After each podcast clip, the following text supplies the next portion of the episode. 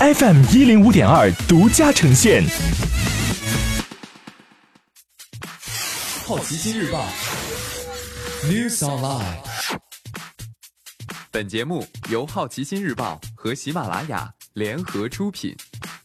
今天涉及到的关键词有：迪士尼、中国好声音、爱宠大机密、谷歌、甲骨文、OPPO。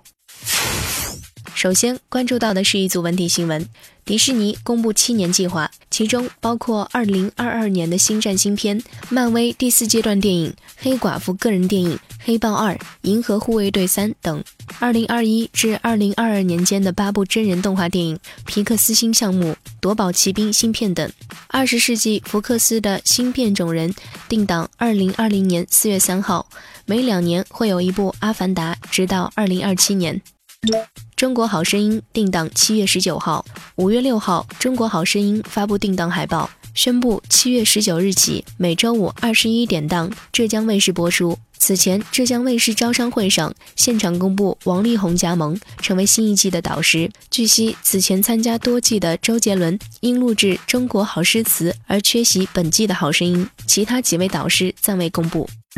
网传《爱宠大机密二》内地定档七月五号，动画电影续集《爱宠大机密二》即将六月七号在北美上映。近日，网传《爱宠大机密二》内地定档七月五号上映，这就意味着它将有可能进入内地暑期档，但目前这个消息还未得到官方确认。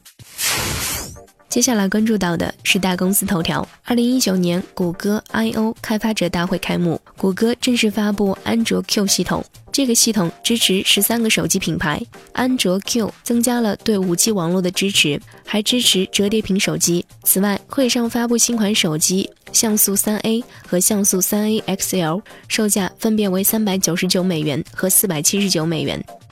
甲骨文中国研发中心首批裁员五百人左右，补偿方案为 N 加六。甲骨文昨天上午召开了全员大会，确定中国研发中心裁员，以此对现有研发体系和商业模式进行调整，并表示这是全球研发团队调整的一部分。据甲骨文员工透露，五月三十一号是最终离职日期，五月二十二号为签字截止日期。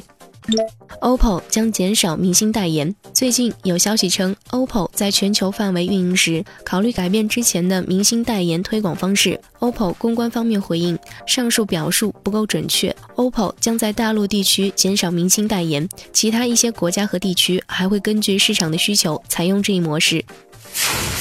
今天你不能错过的其他新闻有：罗素兄弟电影累计票房超越卡梅隆。